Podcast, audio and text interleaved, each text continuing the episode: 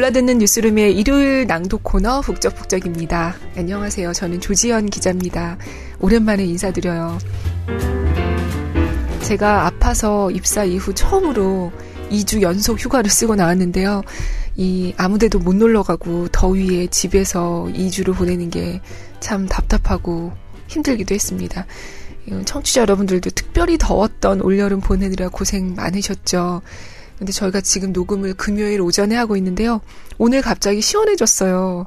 그래서 너무 행복해요. 이 추워지기 전까지 이 시원한 날씨에 마음껏 행복해 하고 싶습니다. 어, 오늘은 시집을 갖고 왔어요. 제가 사실 지난 화요일에 갑자기 저희 회사에 대규모 조직 개편과 인사 이동이 있었어요. 어제 목동살롱 들으셨던 분들이라면, 아, 그젠가요? 들으셨던 분들이라면 아마 거기서도 이제 새로운 멤버들이 인사를 했다고 하는데요. 그래서 예상치 못하게 문화부에서 국제부로 발령이 났어요. 그래서 이 시집을 언젠가 북적북적해서 해야지 하고 있던 건데 저에게 그 언젠가가 오지 않는 건 아닐까? 이 코너를 못하게 되는 건 아닌가 하는 걱정이 갑자기 들어서 음, 이 아껴뒀던 책을 급히 가져왔습니다. 끝과 시작이라는 제목의 시집이에요. 폴란드 시인 비스와바 슌보르스카의 시 모음집입니다. 비스와바 슌보르스카? 반가운 분도 계실 테고 누구지 하는 분도 계실 거예요. 어, 슌보르스카는 시단의 모차르트라고 불린다고 해요. 1923년에 태어나서 1945년에 데뷔를 했고요. 1996년에는 노벨 문학상을 수상하게 됐습니다. 어, 저도 이분 책을 2009년에 읽었던 이 끝과 시작 그리고 올해 읽었던 충분하다 두 권밖에 안 읽어서 잘은 모르기 때문에 책 날개에 적힌 시인 소개를 잠깐 읽어보면요.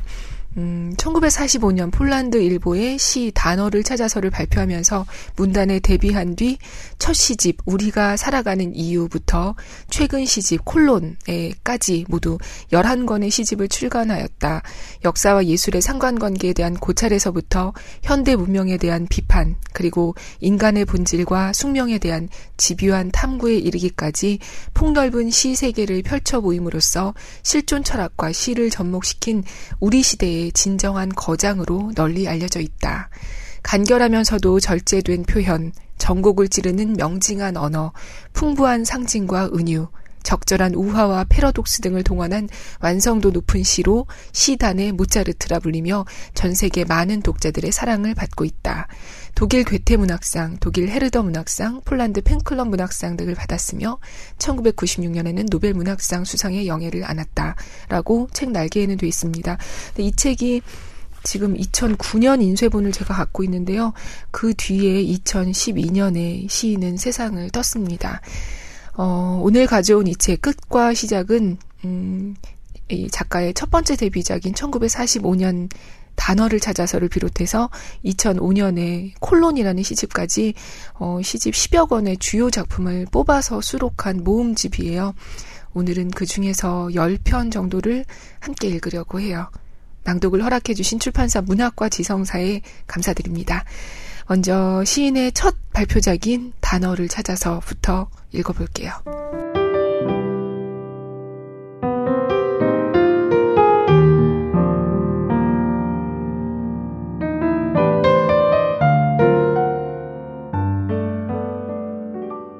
단어를 찾아서 솟구치는 말들을 한마디로 표현하고 싶었다. 있는 그대로의 생생함으로 사전에서 훔쳐 일상적인 단어를 골랐다. 열심히 고민하고 따져보고 헤아려 보지만 그 어느 것도 적절치 못하다. 가장 용감한 단어는 여전히 비겁하고 가장 천박한 단어는 너무나 거룩하다. 가장 잔인한 단어는 지극히 자비롭고 가장 적대적인 단어는 퍽이나 온건하다. 그 단어는 화산 같아야 한다. 격렬하게 솟구쳐 힘차게 분출되어야 한다. 무서운 신의 분노처럼, 피 끓는 증오처럼. 나는 바란다. 그것이 하나의 단어로 표현되기를. 피로 흥건하게 물든 고문실 벽처럼 내 안의 무덤들이 또아리를 틀지언정 나는 정확하게 분명하게 기술하고 싶다. 그들이 누구였는지, 무슨 일이 일어났는지 지금 내가 듣고 쓰는 것, 그것으론 충분치 않다. 터무니없이 미약하다. 우리가 내뱉는 말에는 힘이 없다. 그 어떤 소리도 하찮은 신음에 불과하다. 온 힘을 다해 찾는다. 적절한 단어를 찾아 헤맨다. 그러나 찾을 수가 없다. 도무지 찾을 수가 없다.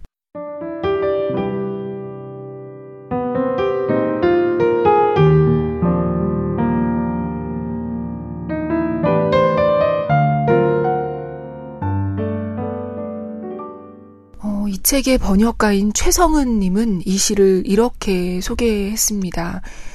아우슈비츠가 위치한 폴란드는 제2차 세계대전 당시 유대인 대학살이라는 인류 역사상 전무후무한 비극의 무대가 된 저주받은 영토였다. 그 비극의 현장을 지켜보았다는 이유로 폴란드의 문인들은 문학적 상상력을 초월하는 호구보다 잔혹한 현실 앞에서 처절하게 좌절할 수밖에 없었다. 쉼보르스카의 데뷔작 단어를 찾아서에는 도저히 문학 작품으로 활자화할 수 없는 야만적인 현실에 대한 시인으로서의 절망감, 그리고 인류의 도덕적 가치에 대한 믿음이 송두리째 무너진 데 대한 상실감이 절절히 반영되어 있다. 네, 이렇게 번역가는 설명을 하고 있습니다. 어, 쉼보르스카는 어렵지 않은 말로 삶의 진리를 담아내는 걸로도 유명한데요. 어, 두 번은 없다. 그리고 쓰는 즐거움 이어서 읽어볼게요.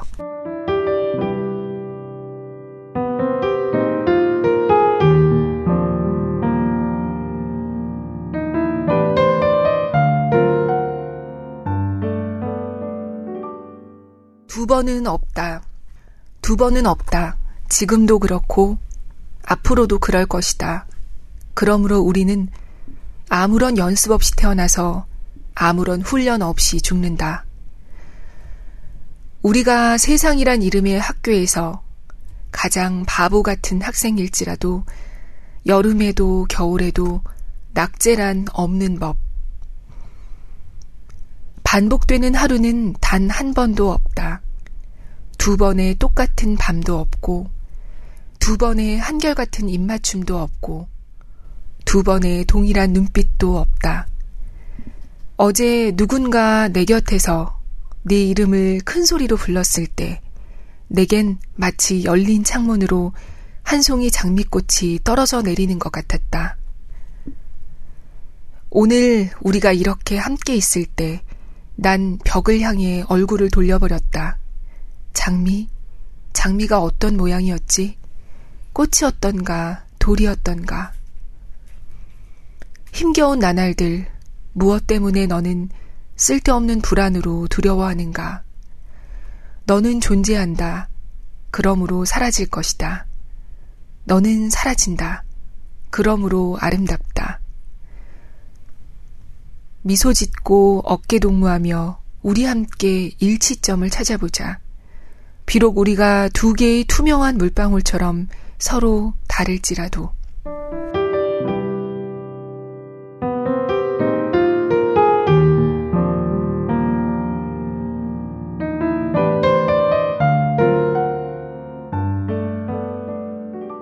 쓰는 즐거움. 이미 종이 위에 쓰여진 숲을 가로질러 이미 종이 위에 쓰여진 노루는 어디로 달려가고 있는가? 자신의 입술을 고스란히 투영하는 투사지 위에 쓰여진 옹달샘. 그곳에서 이미 쓰여진 물을 마시러? 왜 노루는 갑자기 머리를 쳐들었을까? 무슨 소리라도 들렸나? 현실에서 빌려온 내 다리를 딛고서 내 손끝 아래서 귀를 쫑긋 세우고 있다. 고요. 이 단어가 종이 위에서 버스럭대면서 숲이라는 낱말에서 뻗어나온 나뭇가지를 이리저리 흔들어 놓는다. 하얀 종이 위에서 도약을 위해 웅크리고 있는 글자들. 혹시라도 잘못 연결될 수도 있고 나중에는 구제불능이 될 수도 있는 겹겹으로 둘러싸인 문장들. 잉크 한 방울 한 방울 속에는 꽤 많은 여분의 사냥꾼들이 눈을 가늘게 뜬 채 숨어 있다.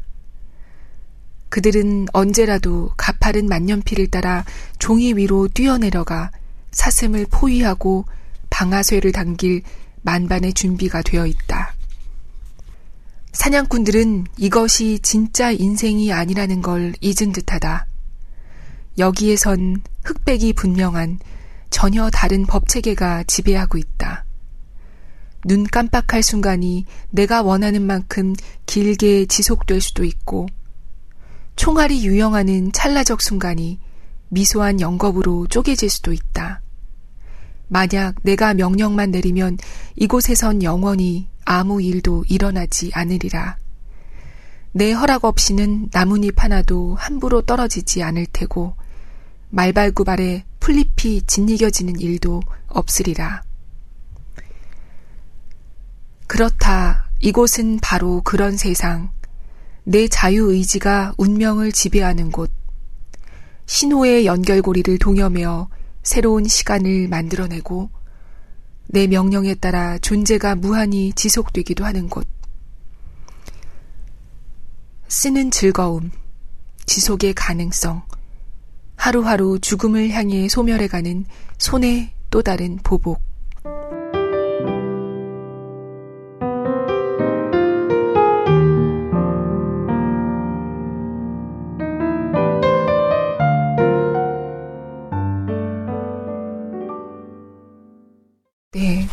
글로 만들어내는 세상에 대한 얘기, 쓰는 즐거움 들으셨어요. 그리고 그 앞에 들으셨던 두 번은 없다. 두 번은 없다는 언제 읽어도 저는 참 좋은 것 같아요. 음, 시는 눈으로 천천히 읽는 게 제일 좋구나 하는 걸 사실 지난 연말에 이혜인 수녀님 시집을 여기서 낭독하면서 느꼈었는데요. 어, 이 시들도 제가 이렇게 후딱 읽어버리는 것보다 눈으로 천천히 읽어보셨으면 합니다. 어, 이번엔 또 조금 다른 분위기의 시를 읽어볼게요.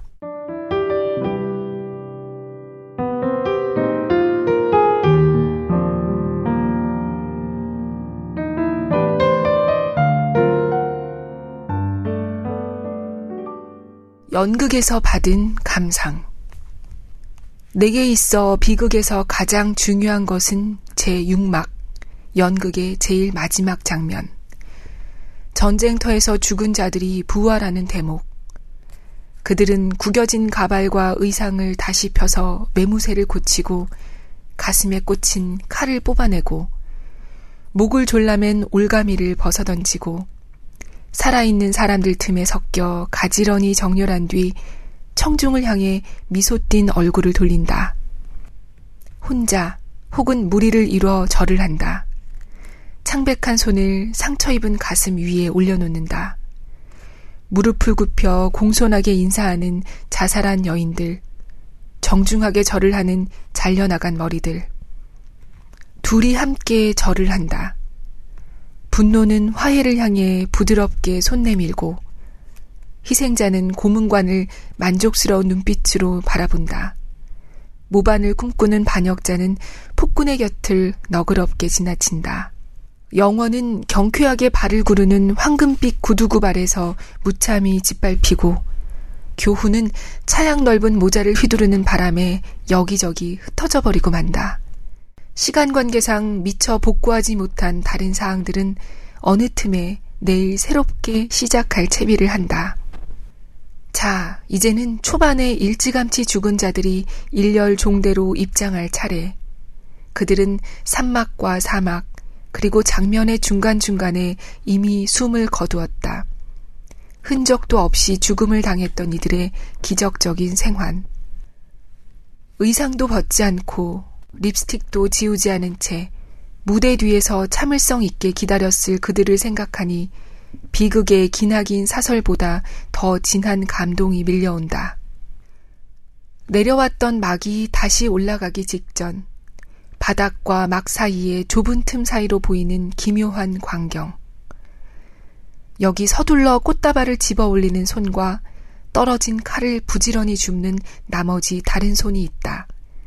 이제서야 비로소 자신에게 주어진 역할을 수행하는 눈에 띄지 않는 또 하나의 등장인물.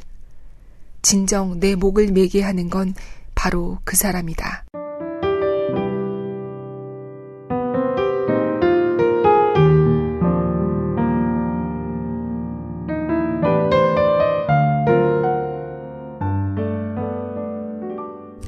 네. 저는 이 마지막 연이 너무 와닿았었거든요. 진정 내 목을 매게 하는 건 바로 그 사람. 무대 뒤에 보이지 않는 사람들. 백조의 발처럼. 이 시의 의미가 다른 식으로도 해석할 수 있겠어요. 물론 이 죽은 자들과 원수들이 나중에 연극이 끝나고 나서 다시 웃으면서 인사하잖아요. 관객들한테. 네. 그런 모습들이 떠오르면서 음, 되게 많은 걸 생각하게 했던 시였어요. 어, 이어서 읽을 시로 이걸 골라봤어요. 어떤 사람들은 시를 좋아한다 라는 작품인데요. 시, 그리고 좋아한다는 것, 그리고 시를 좋아한다는 것, 이건 뭘까요? 들어보세요.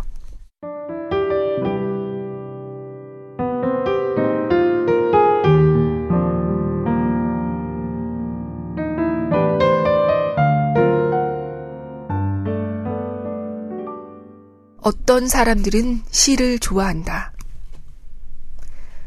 어떤 사람들, 여기서 어떤 사람들이란 전부가 아닌 전체 중에 다수가 아니라 단지 소수에 지나지 않는 일부를 뜻함. 시를 전문적으로 연구하는 학교에 다니는 사람들과 시인 자신들을 제외하고 나면 아마 천 명 가운데 두 명 정도에 불과할 듯. 좋아한다. 여기서 좋아한다는 말은 신중히 해석할 필요가 있음. 치킨 수프를 좋아하는 사람들도 있고, 그럴듯한 칭찬의 말이나 푸른색을 유달리 선호하는 이들도 있으므로, 낡은 목도리에 애착을 갖기도 하고, 뭐든 제멋대로 하기를 즐기거나, 강아지를 쓰다듬는 것을 좋아할 수도 있으므로, 시를 좋아한다는 것, 여기서 시란 과연 무엇일까? 이 질문에 대한 여러 가지 불확실한 대답들은 이미 나왔다. 몰라. 정말 모르겠다. 마치 구조를 기다리며 난간에 매달리듯 무작정 그것을 꽉 부여잡고 있을 뿐.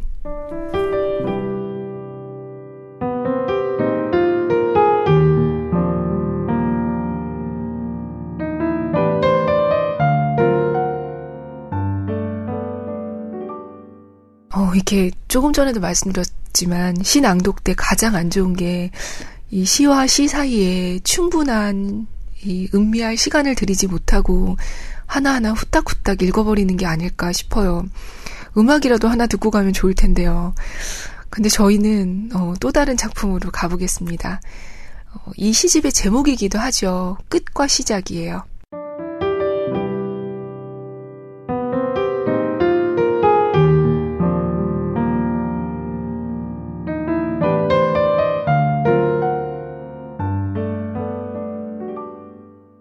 끝과 시작. 모든 전쟁이 끝날 때마다 누군가는 청소를 해야만 하리. 그럭저럭 정돈된 꼴을 갖추려면 뭐든 저절로 되는 법은 없으니. 시체로 가득 찬 수레가 지나갈 수 있도록 누군가는 길가의 잔해들을 한 옆으로 밀어내야 하리. 누군가는 허우적대며 걸어가야 하리. 소파의 스프링과 깨진 유리 조각, 피 묻은 넝마 조각이 가득한 진흙과 잿더미를 헤치고 누군가는 벽을 지탱할 대들보를 운반하고 창에 유리를 끼우고 경첩에 문을 달아야 하리. 사진에 근사하게 나오려면 많은 세월이 요구되는 법. 모든 카메라는 이미 또 다른 전쟁터로 떠나버렸건만. 다리도 다시 놓고 역도 새로 지어야 하리. 비록 달아서 누더기가 될지언정 소매를 걷어붙이고 빗자루를 손에 든 누군가가 과거를 회상하면 가만히 듣고 있던 다른 누군가가 운 좋게도 멀쩡히 살아남은 머리를 열심히 끄덕인다. 어느 틈에 주변에는 그 얘기를 지루히 여길 이들이 하나둘씩 몰려들기 시작하고 아직도 누군가는 가시덤불 아래를 파헤쳐서 해묵어 녹슨 논쟁거리를 끄집어내서는 쓰레기 더미로 가져간다. 이곳에서 무슨 일이 일어났는지 분명히 알고 있는 사람들은 이제 서서히 이 자리를 양보해야만 하리. 아주 조금밖에 알지 못하는, 그보다 더 알지 못하는, 결국엔 전혀 아무것도 모르는 이들에게 원인과 결과가 고루 덮인 이 풀밭 위에서 누군가는 자리 깔고 벌렁 드러누워 이삭을 입에 문 채 물끄러미 구름을 바라보아야만 하리.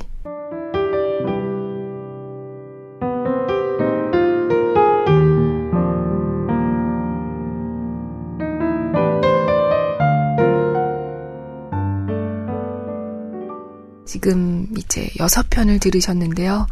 어떠세요? 이분의 작품을 좀 더 알고 싶다, 더 읽고 싶다 하는 마음이 드시지 않을까 싶어요. 이번엔 1962년에 발표된 우화라는 제목의 시를 읽어볼게요.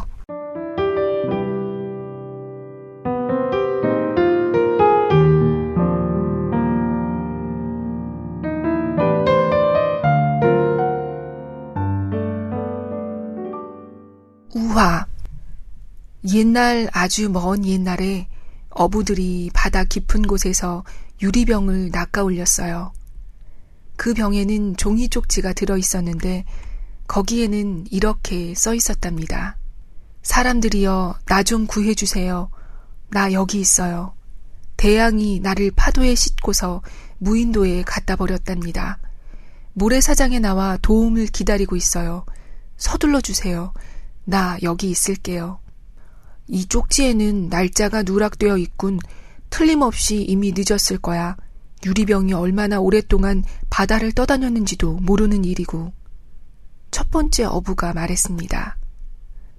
게다가 장소도 적혀 있질 않군. 대양이 한둘도 아니고 어디를 말하는지 통 알 수 없잖아. 두 번째 어부가 말했습니다. 늦은 것도 아니고 멀리 있는 것도 아니야. 여기라는 섬은 언제 어디에나 존재하는 법이니까. 세 번째 어부가 말했습니다. 불현듯 어색한 분위기와 함께 침묵이 흘렀습니다. 보편적인 진실이란 원래 다 그런 법, 생각하기 나름이니까요.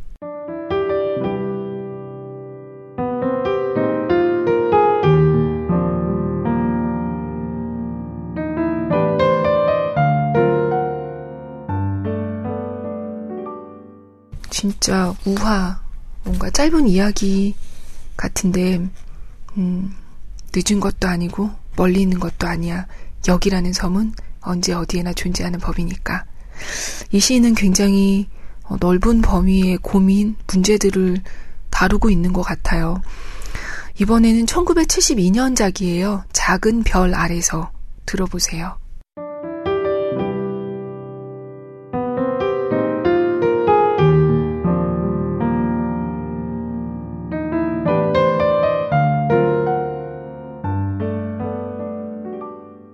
작은 별 아래서 우연이여 너를 필연이라 명명한 데 대해 사과하노라. 필연이여 혹시라도 내가 뭔가를 혼동했다면 사과하노라. 행운이여 내가 그대를 당연한 권리처럼 받아들여도 너무 노여워 말라. 고인들이여 내 기억 속에서 당신들의 존재가 점차 희미해진데도 너그러이 이해해 달라. 시간이여 매 순간 세상의 수많은 사물들을 보지 못하고 지나친 데 대해 뉘우치노라. 지나간 옛사랑이여 새로운 사랑을 첫사랑으로 착각한 점 뉘우치노라. 먼 나라에서 일어난 전쟁이여 태연하게 집으로 꽃을 사들고 가는 나를 부디 용서하라. 벌어진 상처여 손가락으로 쑤셔서 고통을 확인하는 나를 제발 용서하라. 지옥의 변방에서 비명을 지르는 이들이여 이렇게 한가하게 미뉴에트 CD나 듣고 있어 정말 미안하구나. 기차역에서 어디론가 떠나는 사람들이여. 새벽 5시에 곤히 잠들어 있어 참으로 미안하구나. 막다른 골목까지 추격당한 희망이여. 제발 눈 감아다오. 때때로 웃음을 터뜨리는 나를. 사막이여. 제발 눈 감아다오. 한 방울의 물을 얻기 위해 수고스럽게 달려가지 않는 나를. 그리고 그대, 아주 오래전부터 똑같은 세장에 갇혀 있는 한 마리 독수리여. 언제나 미동도 없이 한결같이 한 곳만 바라보고 있으니 비록 그대가 박제로 만든 새라 해도 내 죄를 사하여 주오. 미안하구나 잘려진 나무여 탁자에 내 귀퉁이를 받들고 있는 다리에 대해 미안하구나 위대한 질문이여 초라한 답변에 대해 진실이여 나를 주의 깊게 주목하지는 마라. 위험이여 내게 관대한 아량을 베풀어 달라. 존재의 비밀이여 네 옷자락에서 빠져나온 실밥을 잡아 뜯은 걸 이해해 달라. 모든 사물들이여 용서하라. 내가 동시에 모든 곳에 존재할 수 없음을. 모든 사람들이여 용서하라. 내가 각각의 모든 남자와 모든 여자가 될 수 없음을. 내가 살아있는 한 그 무엇도 나를 정당화할 수 없다는 걸 잘 알고 있으니. 왜냐하면 내가 갈 길을 나 스스로 가로막고 서 있기에. 언어여, 제발 내 의도를 나쁘게 말하지 말아다오. 한껏 심각하고 난해한 단어들을 빌려와서는 가볍게 보이려고 안간힘을 써가며 열심히 짜맞추고 있는 나를.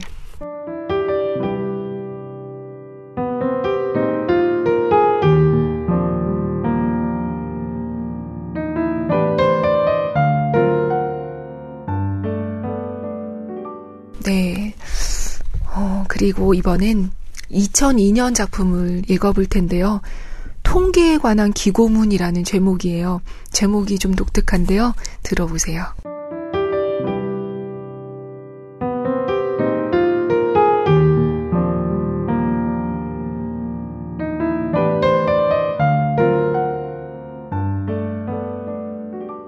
통계에 관한 기고문.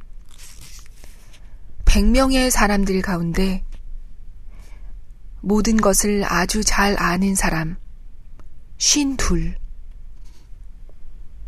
매 순간 확신이 없는 사람, 나머지 전부 다. 비록 오래 가진 못할지라도 기꺼이 도움의 손길을 내미는 사람, 최대한 많이 잡아 마흔 아홉. 달리 행동하는 법을 몰라 늘 착하기만 한 사람. 넷, 아니 어쩌면 다섯. 시기심 없이 순수하게 찬사를 보낼 줄 아는 사람. 열여덟.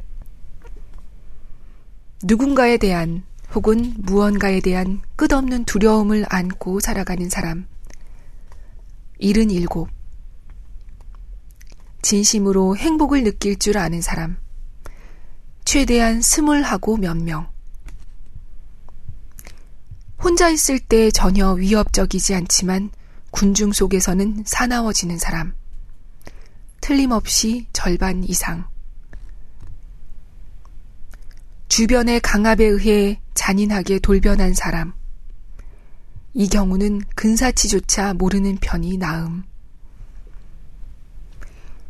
소 잃고 외양간 고치는 사람.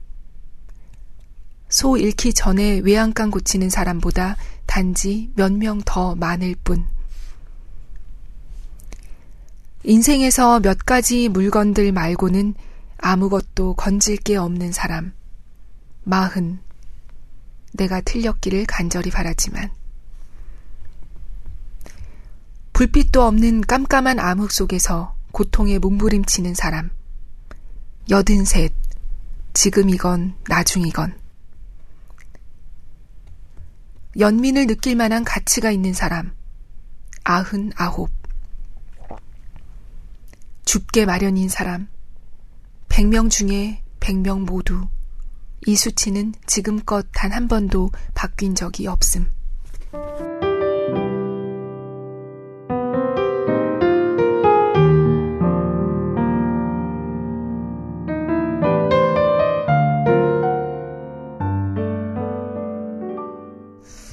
우리 삶을 어쩜 이렇게 잘 표현했을까요? 음, 마지막으로 짧은 시 한 편 읽으려고 하는데요. 어, 길이는 짧지만 의미는 짧지 않습니다.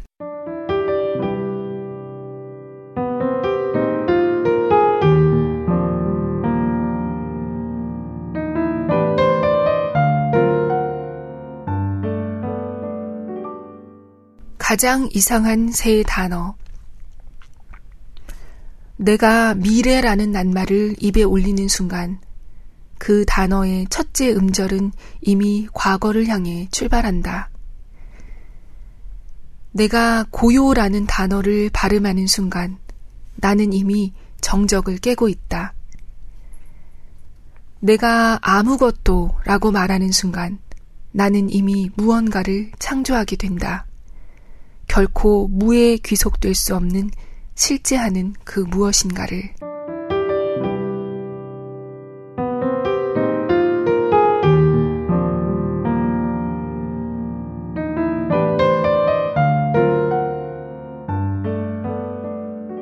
네, 어, 가장 이상한 세 단어 들으셨어요. 음, 오늘 읽어드릴 시 10편은 다 읽었어요. 이 시집은 굉장히 두꺼워요. 모음집인 만큼. 이 두꺼운 책에서 뭘 읽을까 역시 고민이었는데요. 오랜만에 이 책을 꺼내보니까 예전에 접어뒀던 부분보다 다른 시들이 더 좋더라고요. 그래서 지금 제가 읽고 싶은 시들로 골라봤습니다.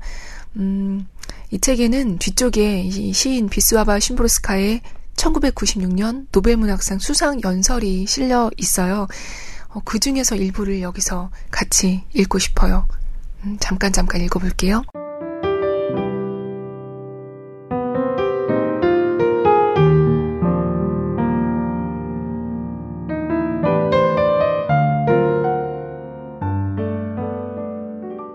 영감이란 게 과연 무엇이냐는 질문에 오늘날 대부분의 시인들은 애매모호하게 대답하거나 얼버무리고 맙니다. 그렇다고 그들이 자신의 내면에서 영감의 놀라운 축복을 한 번도 경험하지 못했다는 뜻은 아닙니다. 이유는 다른 데 있지요. 스스로도 완전히 이해할 수 없는 일을 남에게 설명하기란 결코 만만한 일이 아니기 때문입니다. 나 역시 이따금 그런 질문을 받으면 빙 돌려서 대답하곤 합니다. 이를테면 이런 식으로 애둘러 말하는 거죠. 영감이란 일반적으로 예술가 혹은 시인들만의 특권은 아닙니다. 영감의 수혜자들은 언제나 어디에나 존재하기 마련이며 과거에도 있었고 또 앞으로도 있을 것입니다. 뚜렷한 신념으로 자신의 일을 선택하고 애정과 상상력을 가지고 그 일을 수행하는 사람들 말이죠.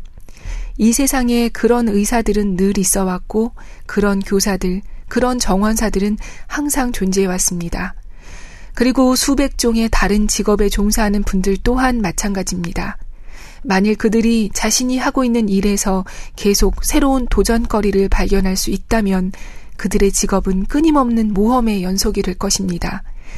수많은 난관과 실패에도 불구하고 그들의 호기심은 영원히 식지 않을 것입니다.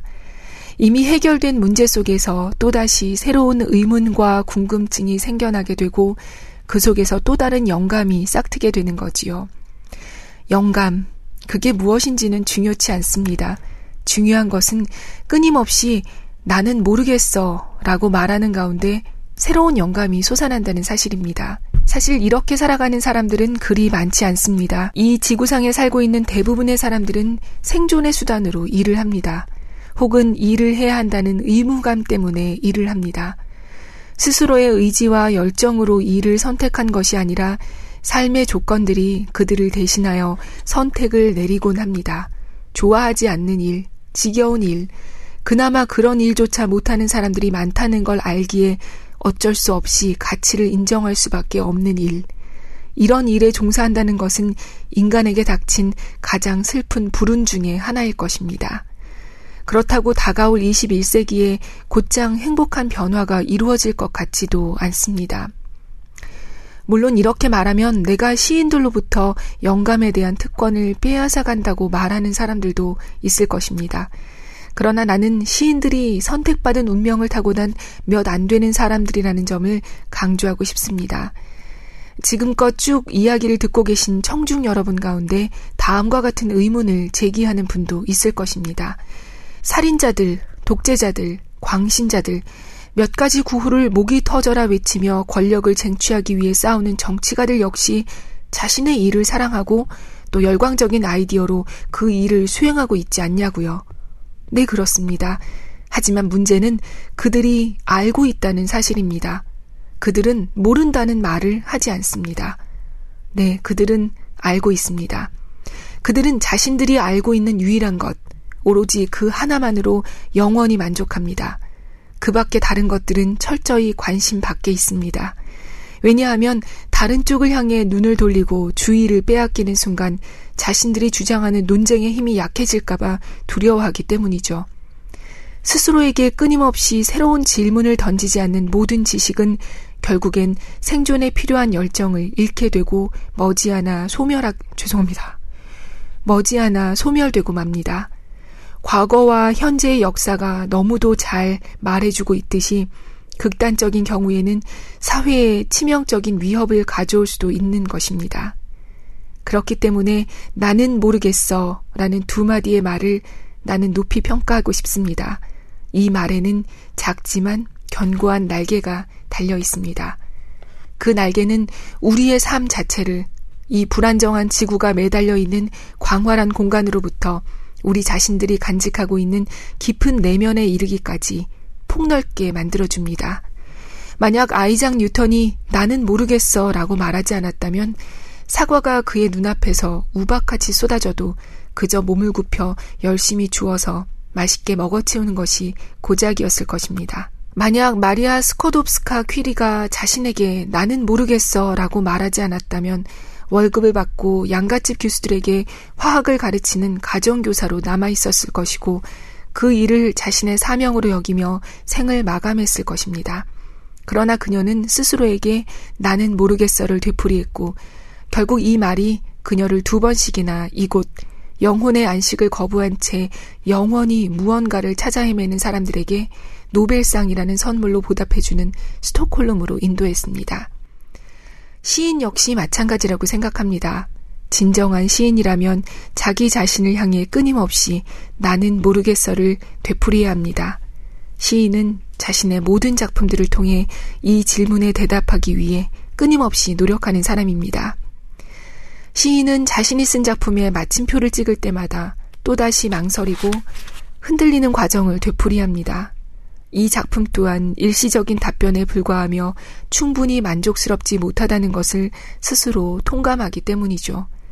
그래서 한 번 더, 또다시 한 번 더 시도와 시도를 거듭하게 되고 훗날 문학사가들은 어떤 시인이 남긴 계속되는 불만족의 징표들을 모두 모아 커다란 클립으로 철하고는 그것들을 가리켜 시인이 일생 동안 쓴 작품이라 부르게 되는 것입니다.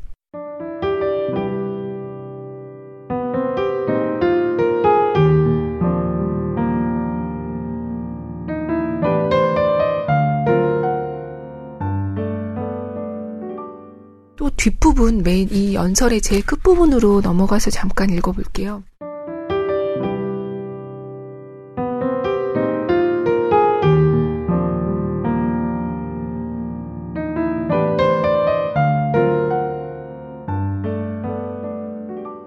우리는 세상을 떠올릴 때마다 늘 그 거대함 때문에 그리고 우리 자신의 무력함 때문에 공포를 느끼곤 합니다. 또한 사람들과 동물들, 그리고 식물들이 겪는 개별적인 고통에 세상이 너무나도 무관심한 데 대해 쓰라린 분노를 품기도 합니다. 식물들은 고통을 느끼지 못할 거라는 어리석은 확신은 대체 어디서 비롯된 것인지 모르겠군요. 우리는 별빛이 꿰뚫고 지나가는 세상 속의 공간들을 구석구석 떠올리면서 별들의 주위에서 발견된 새로운 행성들이 이미 죽은 상태일까 아니면 현재에만 죽은 상태일까를 놓고 그 답을 알지 못해 고민합니다. 우리는 끝도 없이 지속되고 있는 인생이라는 연극 무대를 보면서 유효 기간이 우스울 정도로 짧고 오로지 두 개의 날짜만이 지정되어 있는 입장권을 떠올립니다.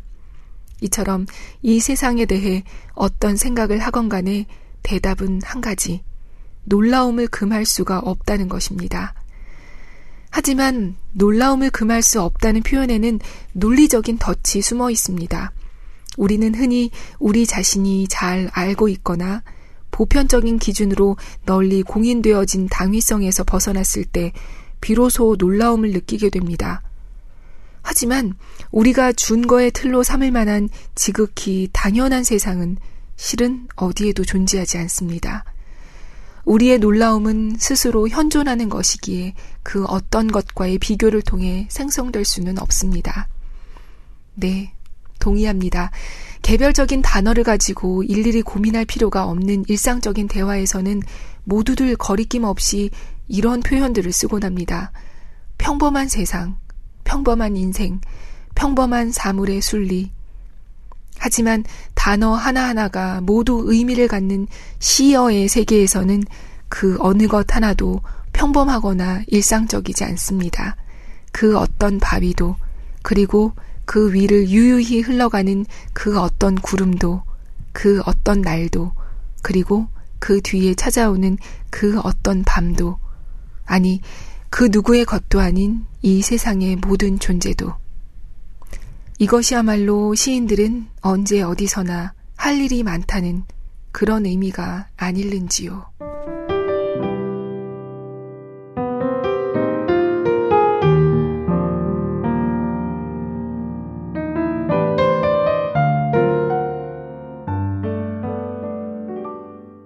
네, 연설은 이렇게 끝이 나요. 어, 저는 이 비스와바 슌보르스카라는 시인을 어, 정혜윤 작가님의 책 침대와 책을 읽다가 알게 됐었어요.